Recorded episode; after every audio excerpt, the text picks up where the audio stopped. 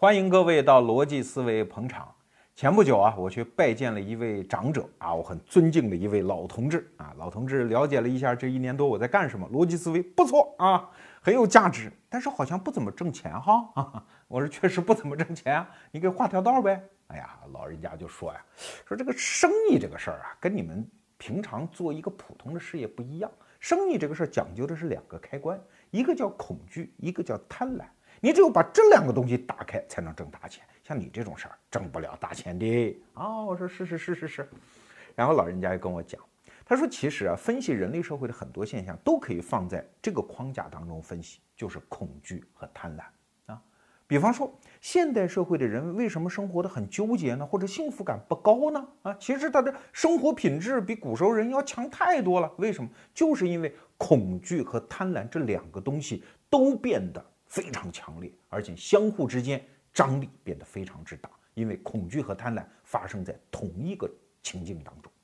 比方说，要不要逃离北上广啊？我们此前的节目讲过，对吧？所有在北京生活的人都知道自己恐惧的是什么？堵车呀，是吧？医院拥挤啊，雾霾呀。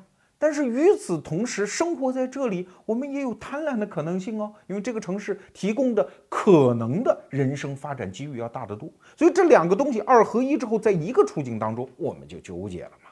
所以老同志谈话的最后跟我讲说：“看来啊，曹雪芹当年写的那首诗还是对呀，所谓的《红楼梦》里的好了歌呀，世人都晓神仙好，只有功名忘不了啊。古今将相今何在啊？荒冢一堆草没了。”你看，老人家可以用这种潇洒的方式来谈论我们现在的纠结，但是我们这二十郎当岁到四十郎当岁的人，我们不能这么想，我们必须要破开这个题目。那当我们面对一个巨大的诱惑的贪婪和与此同时要为之付出恐惧的代价的时候，我们怎么破嘞？啊，这就牵扯到我们今天讲的这个话题——大数据时代的隐私保护。大数据这个词儿啊，这两年特别热，所有人都知道啊，这好像是未来商业的前途啊，会带来人类繁荣的一轮大喷发。但是与此同时，所有人都有隐忧啊，隐私保护这事儿怎么办呢？为了做这期节目啊，我们还真的去听了好多讲座呀、论坛，那些专家们只要提大数据这三个字儿啊，眼光都放亮，在台上跟念咒语似的呀，听不懂听得懂的一通话，满马尼巴迷哄一通咒语啊。只要谈到隐私保护这个话题，基本都哑火了啊！讲几句不咸不淡、不冷不烫的片儿汤话，什么政府应该加强立法呀，个人应该加强隐私保护意识啊，对吧？企业家应该讲究这个道德底线啊。总之，所有人血液里流淌道德血液就可以了哈。哎呀，这种回答实在是不过瘾呐！你就没有一种啊，叫什么叫直抵繁华尽头、戳穿事实真相的那个力度？这个事儿到底应该怎么看？所以啊，带着大数据这个问题，我们就特地在人民大学请了一位专家，大数据方面的专家，就是这本书的作者《智慧政府》的作者冯喜娜老师来当我们这期的节目策划。我们俩开了几次会之后啊，我们突然发现，哎，好像大数据时代个人隐私保护是个伪命题。似乎在这个时代，我们就应该按照没有隐私的方式。去生活哎，啊，那这个结论出来把我们俩都吓一跳。那今天罗胖啊，不代表人冯老师啊，只代表我自己，我就给大家讲一讲我们的这个推断是怎么来的。为什么在大数据时代，我们不得不放弃自己的隐私？好，我们先回到这个词儿“大数据”啊，你认真研究，你会发现，哦，原来名儿起错了，这是一个假象。大数据的本质不在于它的大。过去我们都认为，随着人类信息记录技术和传输技术的发达，以及成本越来越低，所以人类的数据记录就从一些小数据慢慢变成一个巨大的数据包啊。大数据是指这个吗？错，大数据的本质不在于它的大，而在于它的全。我们是通过多维的、多角度的记录一个世界或者一个人的真相和行为轨迹，我们来判断。它原本的本来面目。其实我们人类啊，一直是靠这种方式来判断世界的好不好，只不过原来没有这么丰富的信息记录工具，对吧？比如说你闭门家中坐啊，有人敲门，你问谁呀？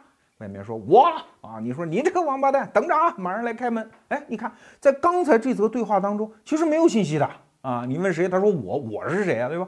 但是你通过第二个通道，就声音的识别，甚至是脚步声，甚至是敲门的节奏，通过这些其他通道，你知道哦，原来是那个王八蛋，所以你敢去开门，是你熟悉的人，对吧？就像我们平时看的《福尔摩斯探案集》，福尔摩斯是怎么接近真相的？他不是把罪犯吊起来打，对吧？罪犯们那隐私嘛，我是人是我杀的，肯定不说嘛。那怎么办？福尔摩斯不跟你正面的你想保护的这个信息来冲撞，他绕到周边啊，通过罪犯的整个的行为轨迹，在现场在其他时空里留下来的蛛丝马迹来判断真相。就像最近英剧啊，福尔摩斯第一眼见到华生，就说你刚从阿富汗回来吧？哎，华生说你怎么知道的？I didn't know I saw. Haircut, the way you hold yourself says military. But your conversation as you entered the room. A bit different from my day. Said trained at Bart, so army doctor, obvious. Your face is tanned. But no tan above the wrists. You've been abroad, but not sunbathing. Your limp's really bad when you walk, but you don't ask for a chair when you stand like you've forgotten about it. So it's at least partly psychosomatic. That says the original circumstances of the injury were traumatic. Wounded in action, then. Wounded in action, suntan, Afghanistan, or Iraq. 你看这个真相很容易就被福尔摩斯这个人就分析出来了。在最近啊，有一本特别火的书叫《信息简史》啊，其中第一章就讲了一个就特让我们吃惊的段子，就是非洲丛林里的那些原始部落用的通讯工具是一种鼓，鼓语，就通过打鼓的节奏和鼓点儿来传达信息啊，他们没有纸，没有电报、电话，就靠打鼓。我们刚开始知道有古语的时候，我们都以为古语能够传达的信息一定是非常简单的、简洁的，因为你想，就是声音嘛，它又没有曲调，对吧？它只是靠鼓点的节奏，它信息肯定非常简单。但是当欧洲的学者深入到这些丛林当中一研究，发现不是这么回事儿。非洲的古语不仅不简单，而且极其复杂，不仅复杂，而且极其的啰嗦。比如说。呃，叫男人回家吃饭啊，那个古语是这么说的，翻译成今天的现代汉语啊，远方的男人呐，请停住你的脚啊，远方的男人呐，请停住你的腿呀，你把腿转个方向啊，你把脚转个方向啊，这里是你的村庄啊，我们等你回来吃饭等等，他这么啰啰巴嗦的讲，哎，这就很有意思，因为你本来能够表达的信息就很简单，你再这么啰嗦，你怎么可能呢？后来学者就发现，哦，原来他是通过大量的信息冗。去校正信息，啊，你比如说光说一个月亮，而古语能够表达出月亮这个词儿，可能代表好多其他的意思，既代表爸爸，又代表公鸡，对吧？那所以他要表达月亮的时候，他就必须加很多限定词，比如说俯瞰大地的月亮，啊，那这个就那爸爸不可能在天上俯瞰大地嘛，对吧？啊，那这个词儿就代表月亮，所以它是通过多维的，请注意一个词儿出现了啊，叫交叉复现，通过信息的交叉。形成对真相的判断，这就是大数据啊。那大数据在商业当中怎么用呢？举个简单的例子，比如有个大牌叫 Prada 啊，它在纽约的旗舰店最近几年就搞了一个小改革，每一件衣服上都有一个芯片啊。这个芯片当这件衣服被拿到试衣室的时候，试衣室有一个记录仪，嘣就记录一次啊，就说明这件衣服进过试衣室啊。但这件衣服是不是被买了？这个探测器不管，你看啊，过去的所谓的商业数据就是进销存嘛，我销出去多少，进来多少，库存有多少，它只记录这些信息，这叫大数据吗？这不叫大数据，因为它虽然数据量非常大，但是它记录的是一个单维信息，对吧？可是当 Prada 做了这个小实验，虽然只记录一个并不太大的一个数据规模，但是由于它角度变了，于是大数据的价值。就突然一下出来了，大家想啊，原来 Prada 只能知道我哪件衣服好销，但是有一类衣服是这样的，大家一看很喜欢，很不错啊，摘下来到试衣间试，试完了之后，因为某种缺陷，大家把它撂下了，没买啊。所以当这两个数据，就是柜台边的销售数据和试衣间里面的试衣数据，两个一碰，Prada 就能找出一些衣服的款型，它们很好看，第一感觉很好。但是卖不掉，一定因为有什么缺陷。把这个缺陷改进完了，等于 Prada 就马上多了几款热销的品种。所以在商业上，这种多维的交叉复现就这样用起来了。再比如说互联网金融啊，最近学界争论非常多，我们以后逻辑思维肯定要讲一期的啊。但今天我们不讲别的，我们就说互联网金融它为什么一定是一种先进的方式？因为它正在用大数据的方法，一点一点的去逼近在传统社会当中用用极高的成本去解决的一个问题，就是信用的判别。传统的银行要决定给一个贷款客户给你钱，我老天，这得下多少功夫啊！啊，这这老师傅带一团队做各种各样的调查，最后发现，嗯，信用不错，我们放心把钱借给你。可是，在互联网时代，所有的信用判别要用大数据的方法，它的成本会低到不像话。比方说哈，呃，当然我声明一点啊，我在这儿绝没有劝大家参与互联网金融的意思啊，因为互联网金融目前来看，它的风险还是不确定性的啊，没有劝大家参加的意思。但我们来分析它的理论，我就看过一家互联网金融公司，它做这种 P to P 的这种贷款。你要找这家公司贷款，他只要你填一个简单的表格就行了，姓名、住址、电话号码、你的公司，然后你的工资卡的卡号啊，那就证明有人正常给你发工资嘛，你有基本的信用记录就行了。你申请贷款几万甚至十几万，就这么给你了。那你说这不不负责任吗？在传统社会看来这就叫不负责任，但在大数据世界看来。未必如此哦。首先，你看啊，它可以通过这几个信息，通过交叉复现得知你很多东西。比如说你的住址，这是不是一个好小区啊？你住的住不住得起好房子呀？那你说我填一假地址行不行？不行的，大数据交叉验证，对吧？它可以到你微博上看呀。你看你微博上你在哪儿发？因为发微博嘛，最多的可能性一个是加，一个是公司嘛。你如果又有公司，因为你有工资卡，对不对？有那那另外一个点。发微博最多，那应该就是你家。那你常住的地址和你填的这个地址是不是吻合？这就交叉去验证了。然后再比如说，他能够知道你每个月交的电费，他就知道你家里的电器的使用量。这基本上也可以衡量出一个人的生活水平和收入水平。再比如说，他知道你的电话号码。那你的电话费交的情况是怎么样呢？你买这个电话是分期付款还是一把付掉的嘞？你用的电话是一种什么类型的电话嘞？等等，所有这些信息通过交叉验证，就又能够呈现出来。甚至在洛杉矶有一家专门就做给那种叫高风险贷款，就是你没啥信用记录或者信用记录不好的人，我给你放贷款。这家公司就用了很多大数据的手段，它甚至细到什么程度啊？比如说你在银行，你总要填自己姓名嘛。他就看你怎么填啊，他不会告诉你的。你如果全是小写，这是一种很不规范的填法，这说明你这个人呢有点粗枝大叶。如果你全是大写，说明你这人有点自大狂。那最标准的填法是什么呢？哎，首字母大写，后面小写，就说明你这个人很精细。那很精细的人，通常来说，你的信用度要好那么一丢丢，对吧？那他就把这一丢丢记入你对你的信用的判别的整体的数据库。所以你看，人家监控的这么细，所以这家公司就洛杉矶这家公司试验下来看，它的坏账率比同样做这一行但是没有用大数据的整个坏账率要低到百分之六十。这是我们用最简单的方法给大家讲大数据起作用的原理。好，我们再回头来看我们今天要讲的主题：保护隐私可能吗？啊，不管保护隐私你有多么强烈的需求。啊，这件事在道德上有多么大的正当性？我们先考虑它可能吗？首先，你会发现很多信息因为交叉复现，所有的信息是你自己泄露出去的。有一个著名的段子，啊？老公有一个初恋情人，老婆也知道啊。初恋情人在上海，老公就老想去见一面啊。有一次出差广州，顺带绕道去了一趟上海。回家之前，把所有的跟前任女友的什么短信呐、微信记录全部删除了啊！回家之后跟没事人似的。他老婆一进门就说：“把手机交出来，老娘看看啊！”拿过来，手机一看，看完之后啪一大嘴巴就上去了。那又说怎么了？你去上海了？没有去。啊，你去了？没有去。你看，中国移动发一条短信给你，上海移动 欢迎你。哈，这条短信怎么出来的？你看。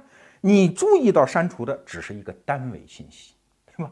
但是你没有注意到的其他多维信息仍然在出卖你哦，啊！何况就算中移动不干这事儿，你在上海见前任情人，可能吃顿饭，你刷卡，信用卡记录会有啊。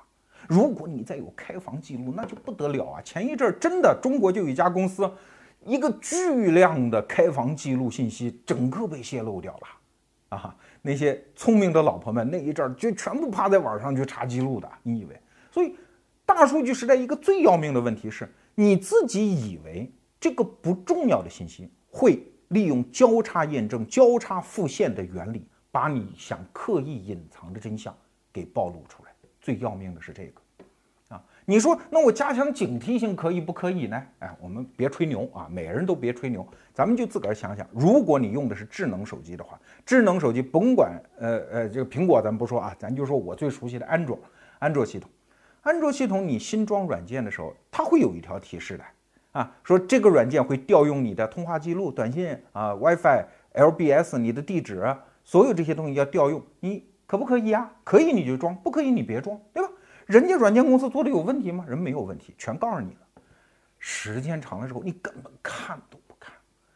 大家扪心自问，有几个人安装每个软件的时候把这些提示条款全部看清楚的？几乎没有吧？我身边至少没有这样的人，所以。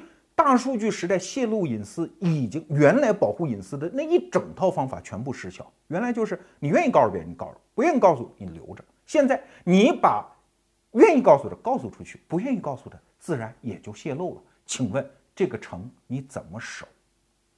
更重要的是，人是处于社会系统当中的，当整个商业社会都在全马力发动来刺探你的信息的时候。你觉得你这个城还守得住吗？大家说，那为什么商业社会这么大劲头呢？我给你打一比方哈，比如说保险公司，保险公司我们就说汽车险吧啊，保险公司就特别有积极性去搜集你驾车的一系列的记录。我们假设啊，现在我们穿越到十年后，大家用的都是全自动的大数据那种汽车啊，所有的数据都被记录，保险公司当然要知道啊，对吧？你基本上一天要开多少公里？你是从哪儿到哪儿？是风险路段还是低风险路段？啊，然后通过你踩油门、踩刹车的行为习惯，在判断里你有没有很好的驾驶习惯，对吧？你这个人是白天出去还是晚上出去？是愿意开快车还是愿意开慢车？等等，这些数据搜集来了之后，保险公司有大用场啊，对吧？现在保险公司来判断你的驾车习惯，只能根据你一年的事故量，然后确定你明年的保险额。但是未来保险公司可以制作非常精细的产品，对于那些上班族开不了几分钟到单位的车，一下进了豪华地库，对吧？开车习惯又很好，他可以把保险费用降得非常之低。而对那些就是说白了开车习惯又不好，然后经常在风险路段上的，他可以把保险费用提高。如果一个保险公司拥有了大数据以及相应的分析手段，你想他跟他竞争的那些保险公司不要玩了呀？那其他公司怎么竞争得过他？所以，商业竞争有时候就靠这么一丝一毫的妙到毫巅的竞争差距啊！所以你想，这些保险公司还不疯了似的去搜集你这些数据？所以我们去看个人隐私保护，我们假设它是一次守城，那这个守城战就呈现出一个非常搞笑的场景：所有的商业社会的力量都调动起来，千军万马。如浪涛拍岸一样，不断的去搜集，持之以恒的去打听你的相关隐私，而守城的你呢，啊，不仅无心守城，而且战斗力很薄弱，因为就一个人嘛，而且不断的要发条微博泄露一下地址啊，然后发一个微信泄露一下自己的爱喜好等等，你又在不断的给自己当内应、当内贼，请问你这个城还守得住吗？那如果守不住，如果隐私不存在，我们又该怎么办呢？刚才我们打了一个比方，说在大数据时代，一个人想保护自己的隐私，像一场绝望的守城战。您一人站在城头，城下的是连山连海、不眠不休的攻城部队，拍击着你的城墙；而城头呢，您就一孤家寡人，而自己还不靠谱，经常发微博暴露自己的位置，对吧？所以自己当自己的内应，你说这个城怎么守？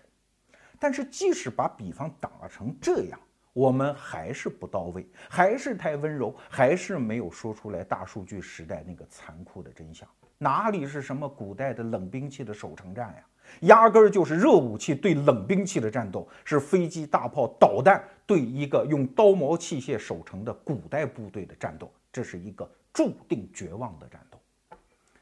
大数据时代还有一个词儿，刚才我们说的叫交叉附件或者叫交叉复用。其实大数据还有一个特征叫全息可见，就像一个人看澡盆里的鱼那样，真相看得清清楚楚。很多科幻小说啊是用四维世界对三维世界的比方来说明这个道理啊。四维世界嘛需要点想象力，我们打另外一个比方，就是三维对二维。我们假设啊，二维世界就是一个平面上有生物，这生物是平面的哈，俩生物见面，嗨打招呼，哎，这个生物看另外一个生物是什么？它不是个图形，对吧？它就一线段，俩图片嘛，这么遇着了，对吧？这个图形长什么样？隐私不告诉你，这哥们儿，对吧？但是对我们三维世界的人，哪有什么隐私可言呢？往下一放，站在太空一看，清清楚楚，每一个图形是什么样。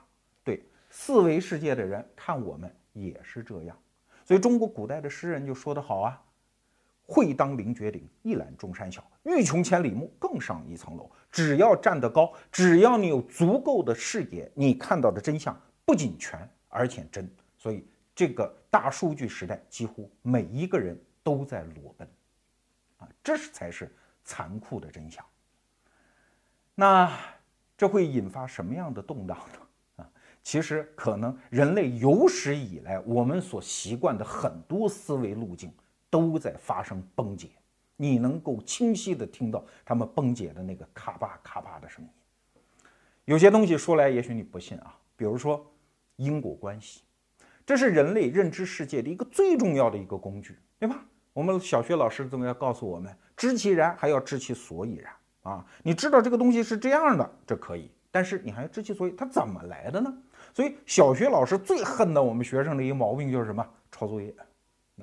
但是前不久我听一小学老师跟我讲，现在抄作业这事儿太严重了啊！我说现在学生难道这么互相之间啊没有节操吗？他说哪里是哦？他说你这儿布置一题目，那学生直接上网一搜索啊。百度 原题、原答案，甚至原解题过程，直接拷贝粘贴啊，人连抄都懒得抄啊。他说，除非我们每出一道题，我们把所有的那些数字全部都改掉，而且要确保网上没有一模一样的题，我们老师才能出作业。他说，你说怎么弄？对呀。这个成何世界呢？互联网来了之后，似乎我们直接拿结果就行了，根本不需要演算过程。那孩子们还怎么成长呢？我们人类还怎么思索呢？等等，你看，我们从传统社会来的人就会觉得困惑，但是商业世界里的人没这困惑啊，直接要结果就好了。我为什么要知道过程呢？我知道过程，知道因果关系，不就是为了推导结果吗？如果我已经拿到了结果，我为什么要知道过程呢？你看，商人思考问题跟老师思考问题是不一样的啊。给大家打一个比方，大数据时代有一个非常经典的例子，很多人在很多场合都听过啊，叫沃尔玛发现这个啤酒和尿布这两个东西的销售量严重相关。啊，有的人买啤酒多了，他就会买尿布，这为什么呢？啊，或者反过来说，买尿布多了就买啤酒啊。这这个就就分析啊啊找理由，哎，有的人这么解释啊，说你看啊，买尿布的一般是爸爸，为什么？因为孩子在家刚生出来，妈妈在家看着呢，所以爸爸出来买尿布啊。爸爸一看我一人出来买尿布，哎，正好有啤酒，哎，拎一瓶啊，所以这个就相关了。你看，这还能回头倒出点联系，倒出点因果关系。可是我要再告诉你沃尔玛的几个数据，你就傻眼了。比如说。刮飓风的时候，就刮暴风雨的时候，蛋挞卖得好，你说为啥吧？啊，雨天的时候，蛋糕卖得好，随着气温的升高，三明治卖得好，啊，对商家来说，他才不像我们的学者们、老师们还得研究为啥，他需要知道为啥干什么，他只需要有这个结果就可以了。啤酒和尿布相关，在尿布的货架上做啤酒的广告，在啤酒的货架上做尿布的广告，对吧？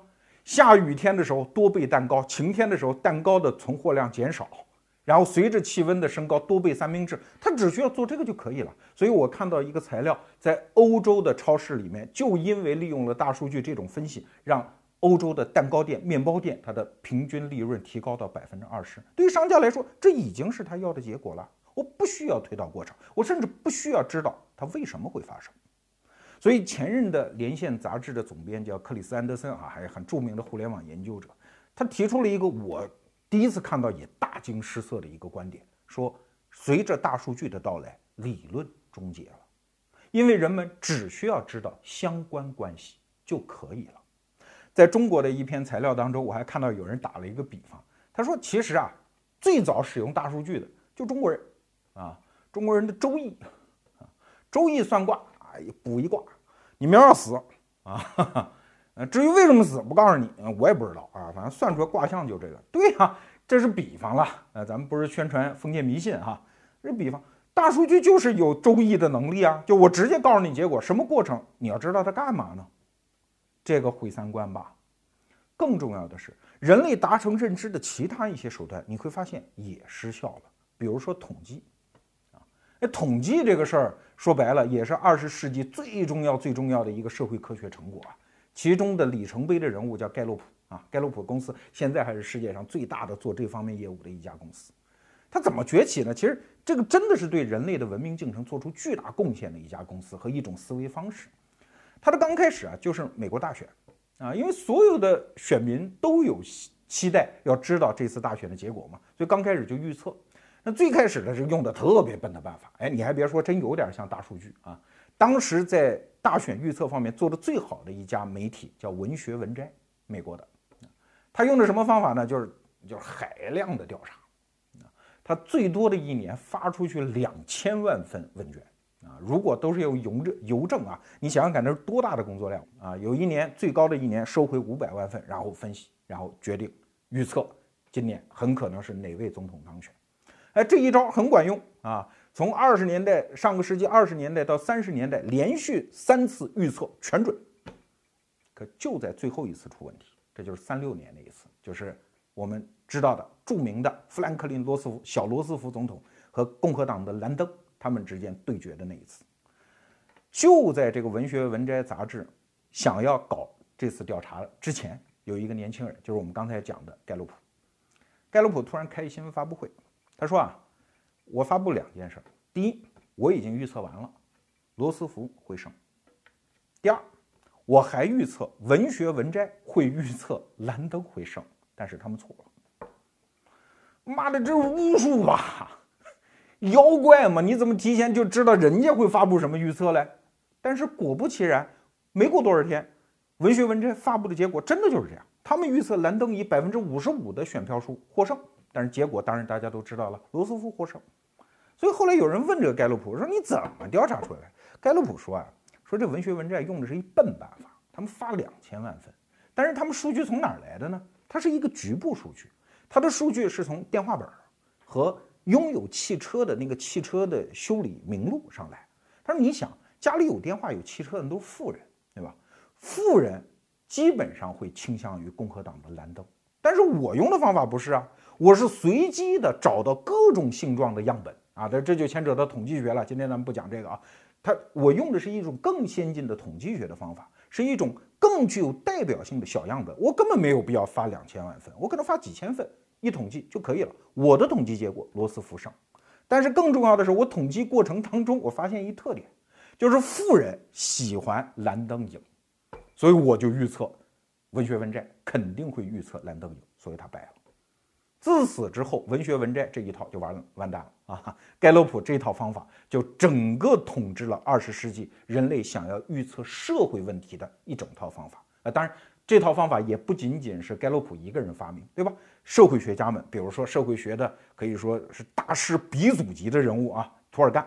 涂尔干在研究自杀的这个社会现象的时候，就利用了大量的社会调查，来利用样本，然后来推测，来得出自己的学术结论。所以你现在看搞社会学的，基本上都是这样。哎，他通过大量的调查，然后发现两个数相关啊，然后学者们就琢磨什么原因呢？然后讲一故事，把这两个结果的相关性把它总结起来。但是在大数据时代，说句不好听的话，这些人可能将来饭碗都没了，因为不需要样本，大数据给的是全样本，我不需要在人群中抽样，我知道的是整个人群。我不需要你去想象一个故事，因为这个不重要，我直接就能达到你传统方法想达到的第三步，就是结果和真相。传统的统计学有很多问题啊，你比如说啊，在一九九四年吧，芝加哥大学有一个著名的性学报告，对美国人的整个的性生活的状况进行了一个调查，最后出版了一份读物啊，也就简称在性学界简称叫芝加哥报告。这份报告，哎呀，那是高大上的呀，对吧？有很多明星站台的发布的啊，权威学者科学方法。但是有人就在发布完了就提出一个质疑，说你这数据不对吧？啊，哪儿不对啊？都对啊，这是我们科学的。说你你看你里面有一个数据啊，说男人拥有的性伙伴的数量比你调查出来的女人拥有的性伙伴的数量，我们特指异性恋啊，要多好多倍。那你说这为啥呢？没道理的呀，对吧？因为一个男人出轨，他必须如果异性恋的话，肯定是跟女人出轨嘛。那除非全美国有足够数量的妓女啊，如果把妓女这个因素剔除，那不可能啊。有一个男人搞婚外情，就有一个女人配合他的奸情嘛，对不对？这就说明什么？说明调查统计是靠问，而问这个东西，你怎么能得来真相呢？对吧？跟男人说，男人可能吹牛啊，我睡过谁谁谁，我睡过谁谁谁，对吧？女人不好意思承认，所以这是一个正常的一个偏差。更重要的是，社会学的统计方法，它没有办法去阻止人的主观性的偏差，即使他不是诚心想撒谎啊。比如说，有人做过一个实验，说问啊，说你觉得应该允许美国出现反民主的言论吗？哎，有将近百分之五十的人说不应该允许。不准许啊！但如果你稍微换一个问法，说应该禁止美国人发表反民主的言论吗？禁止用这么一个词儿，只有百分之二十六的人说，哎，应该禁止。你看，同样一个意思啊，调查出来结果差一倍。所以说，传统的社会学统计方法，我们不能说它不科学，它是尽可能在传统的技术条件下逼近真相，但是它真的没有办法得到彻底的真相。就像盖洛普，他们是以预测大选结果而著称的，可是他们在预测大选结果上又能赢几次呢？其实他们的胜算是少得可怜的，即使是猜对了，那也是蒙的。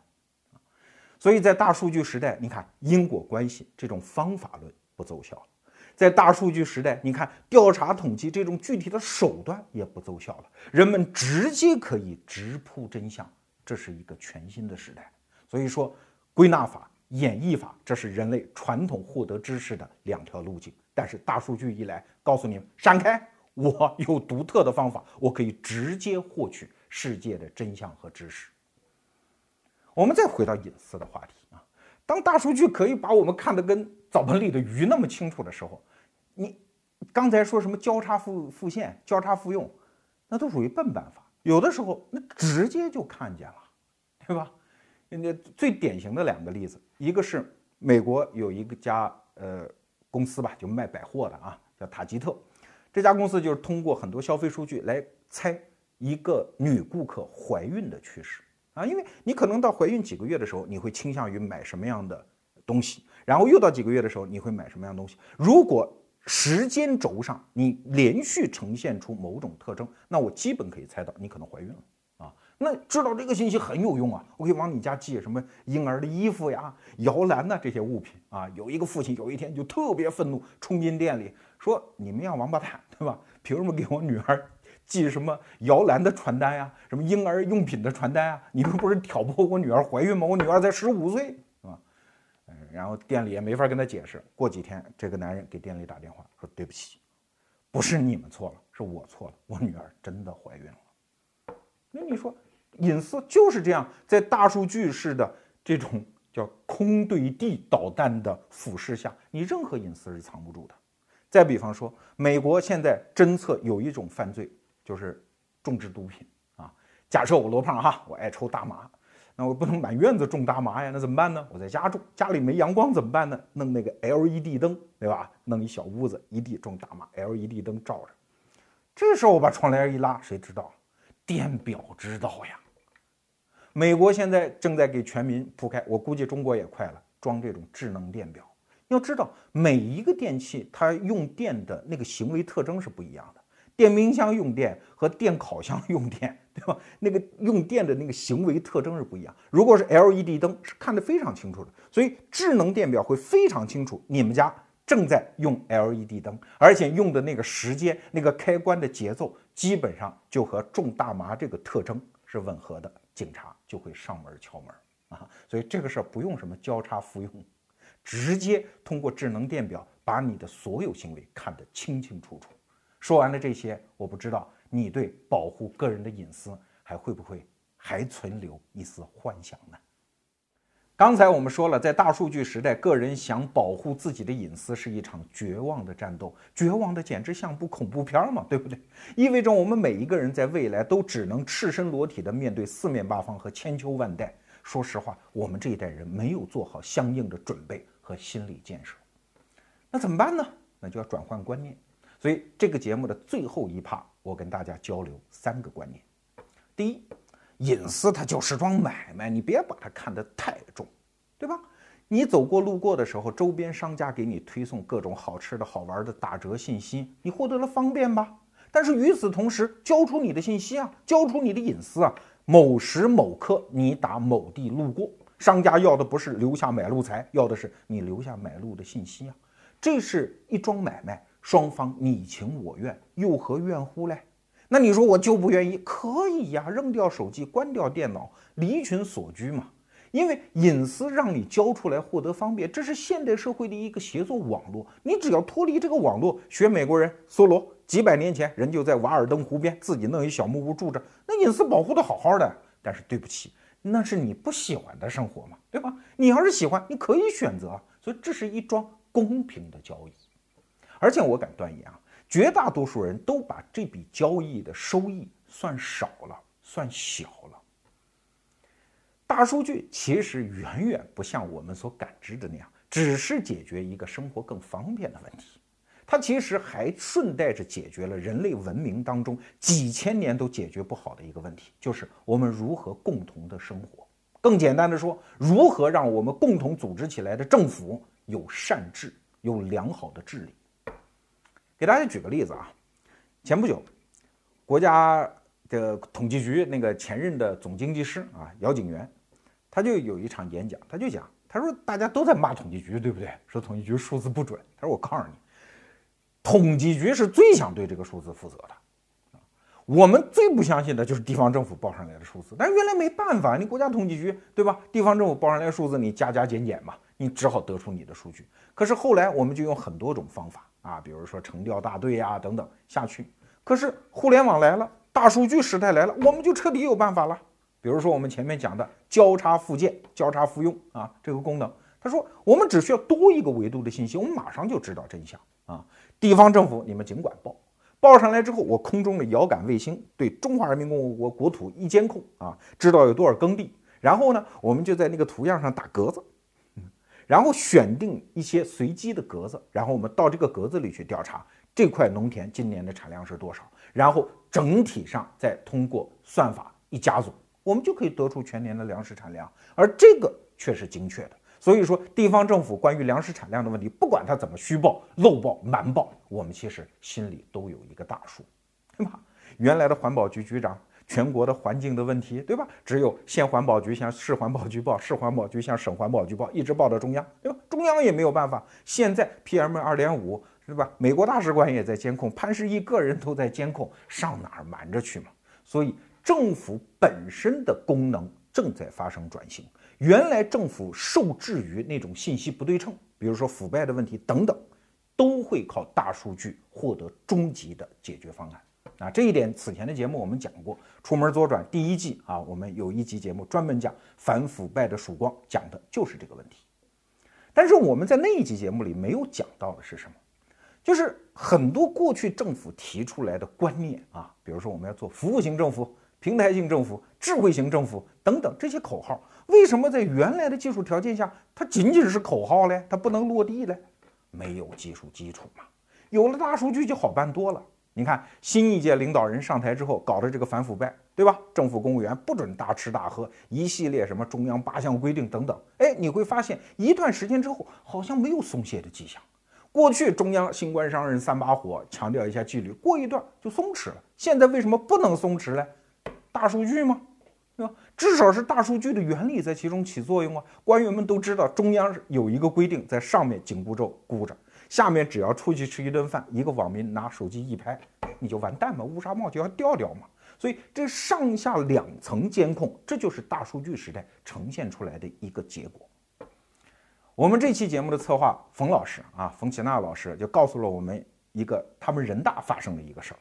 人大有一在校学生，普通的不能再普通的学生啊，不是官方指定的啊，没有五毛钱补贴啊那种学生，他就注册了一个微博啊，叫 RUC Rumor 啊，RUC 就是人民大学嘛，Rumor 就是谣言啊，就是简单说叫人大谣言，就这么一个微博网站啊。很多人就是把学校里发生的很多事情就艾特给他啊，这儿水管子漏了，今天食堂菜哪个菜做的不好，或者价格太贵。啊，哪个选修课的老师这堂课说了一句什么特别不合适的话？哪个老师上课点名，大家一定要准时去上课。所有这些乱七八糟的信息，全部艾特给这个账号，而这个账号只需要做一件事情：转发啊。结果是什么？结果就是人大上至校长，下至后勤部门的一个小科员，天天就扒在微博上等着看这同学的微博转发，因为大数据时代让底层参与决策。所有的任务不再是由上面来发布，而是大家来发布。路灯坏了，水管漏了，等等，大家来发布信息，而且是在公开的环境发布信息。后勤部门，你给他几个胆儿，他能不上去修嘞？所以，所以过去我们讲政府的善治，都是在讲官员要勤政爱民，要多做马克思主义的道德教育。那个东西有用，但是没有太大的用。真正有用是什么？就是大数据时代这种倒逼效应。最近几年。铁道部特别受这种就是指责啊，尤其他们新上线的幺二三零六那个订票网站啊，铁道部年年被骂了个臭死。但是你能说是铁道部退步了吗？错，铁道部进步了，因为他用了互联网手段，所以各种底层的声音，比如说原来买不到票，你喊呐，对吧？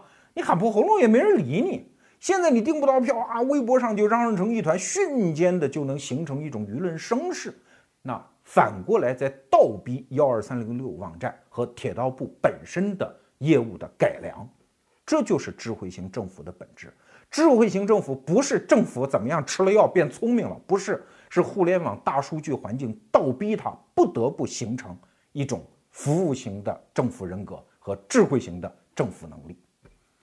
呃，这个方面我们不多举例子啊，因为给大家推荐一本书《智慧政府》，这就是我们本期节目策划冯奇娜老师他们执笔写的。大家有兴趣可以看，所以这就是收益呀。我们很多人以为大数据只是带来方便，何止如此呢？这是给大家讲的一个观念。第二个观念就是隐私，它只是一个历史阶段。我不知道您各位去过农村没有啊？很多传统的农村互相之间哪有什么隐私可言啊？都是几百年在一起聚集的。聚居的熟人社会啊，哪家祖上干过什么丢人的事，互相之间知根知底啊。尤其农村，我们城里人经常会遇到一幕特别让人害羞的一幕啊，老娘们儿一排 在墙根底下晒太阳奶孩子，上衣掀起来露出乳房，就在那儿奶孩子啊。他们没有这种相关的隐私概念，这种情况在城市里现在越来越少见到，而我小时候在农村是经常会见到。那为什么呢？因为在前现代化社会，隐私的概念和我们今天是不一样的。刚才讲的是中国农村，其实古代的欧洲也有这样的情况。给大家推荐一本书啊，叫《文明的进程》，这也是一个历史学家写的。它其中有一些特别有意思的细节，比如说你到德国和法国的很多皇宫，现在还是古迹啊，那个文化遗产，你到那儿去参观的时候，你会发现那个宫殿里有一些房间莫名其妙啊，它有个马桶。但是呢，又那个规模又不像个厕所，因为房间特别大啊。这这是什么呢？我告诉你，这是国王的会议室啊。那个时候，国王就是早上一边上马桶一边大便啊，一边跟大家讨论国策，哪个地方该减免点税收啊，该派兵打点谁。国王转身就可能上厕所啊，甚至就蹲在马桶上跟爱卿们讨论国家大政。这件事儿就是欧洲中世纪的时候的事儿，而且在。《文明的进程》这本书里，你看到非常有意思的细节。我们今天很难想象，古代欧洲的一些贵族啊，他们在大小便，包括做爱这种事情，是不回避下人的啊。包括做爱，有如果这个身体不太好啊，经常流点汗，下人要在旁边负责擦汗的啊。他们不觉得这件事情在下人面前赤身裸体或者做这些事情有什么不得体。其实这件事情即使在今天也还有。我就在网上看到过一篇文章。一个中国学生，他有一个印度同学，在印度是贵族啊。有一年，他就跟他放假嘛，就回家到印度去住了几个月，他就特别不习惯一件事儿，就是上厕所啊。因为那印度甭管是贵族还是平民，家里厕所都特脏，他就讲出了这个麻烦，说这个厕所不行啊。印度人说这个好办啊，这个好办，我们这个有传统，然后就弄了一个马桶啊，到他屋里来说你就在这儿弄啊。然后每次擦屁屁的时候呢，有仆人用热毛巾啊、湿毛巾来帮你擦。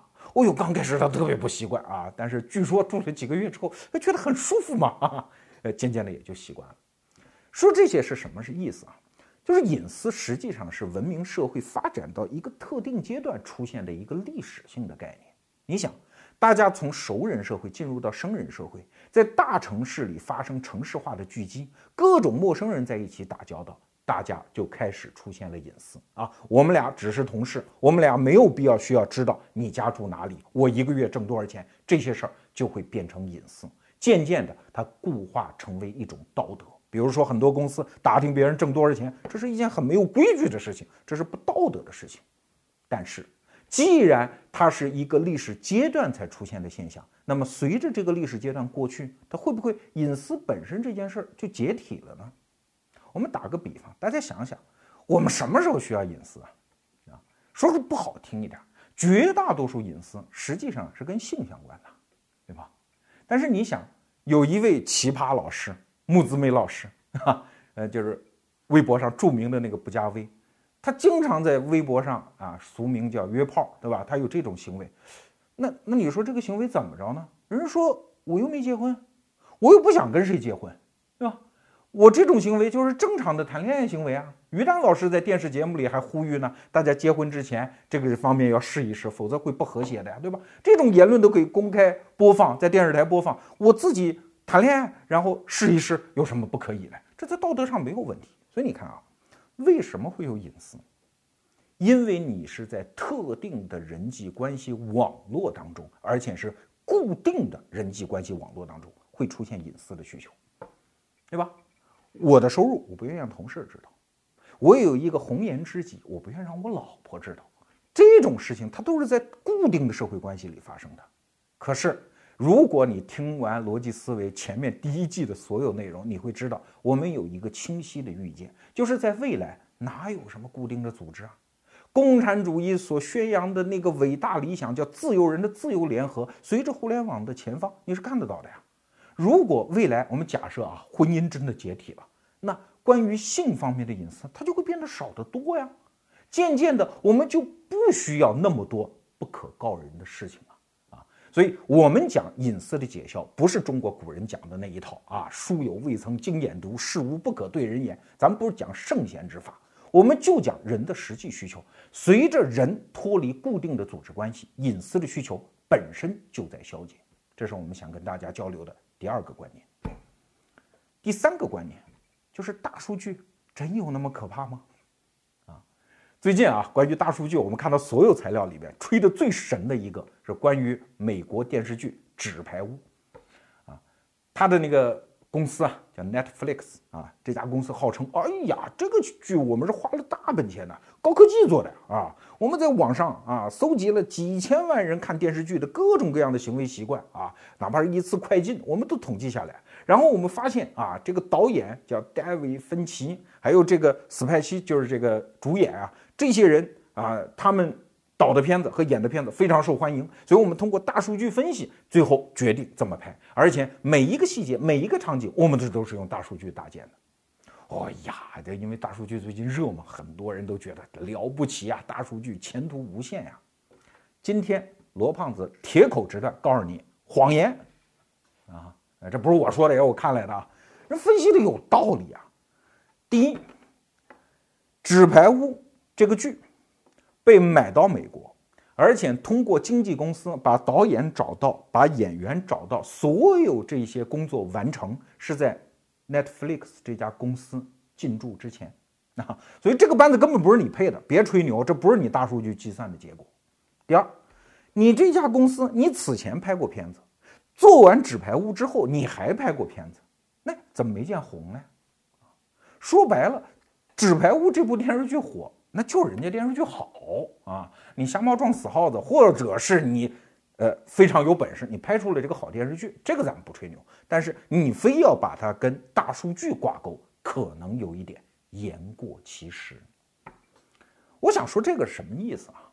就是这个世界那些互联网科学家、互联网的研究者，他总是想，你看原来的人类社会，它是那么大的不确定性，我能不能通过大数据把它摁住来啊，让它赋予某种确定性呢？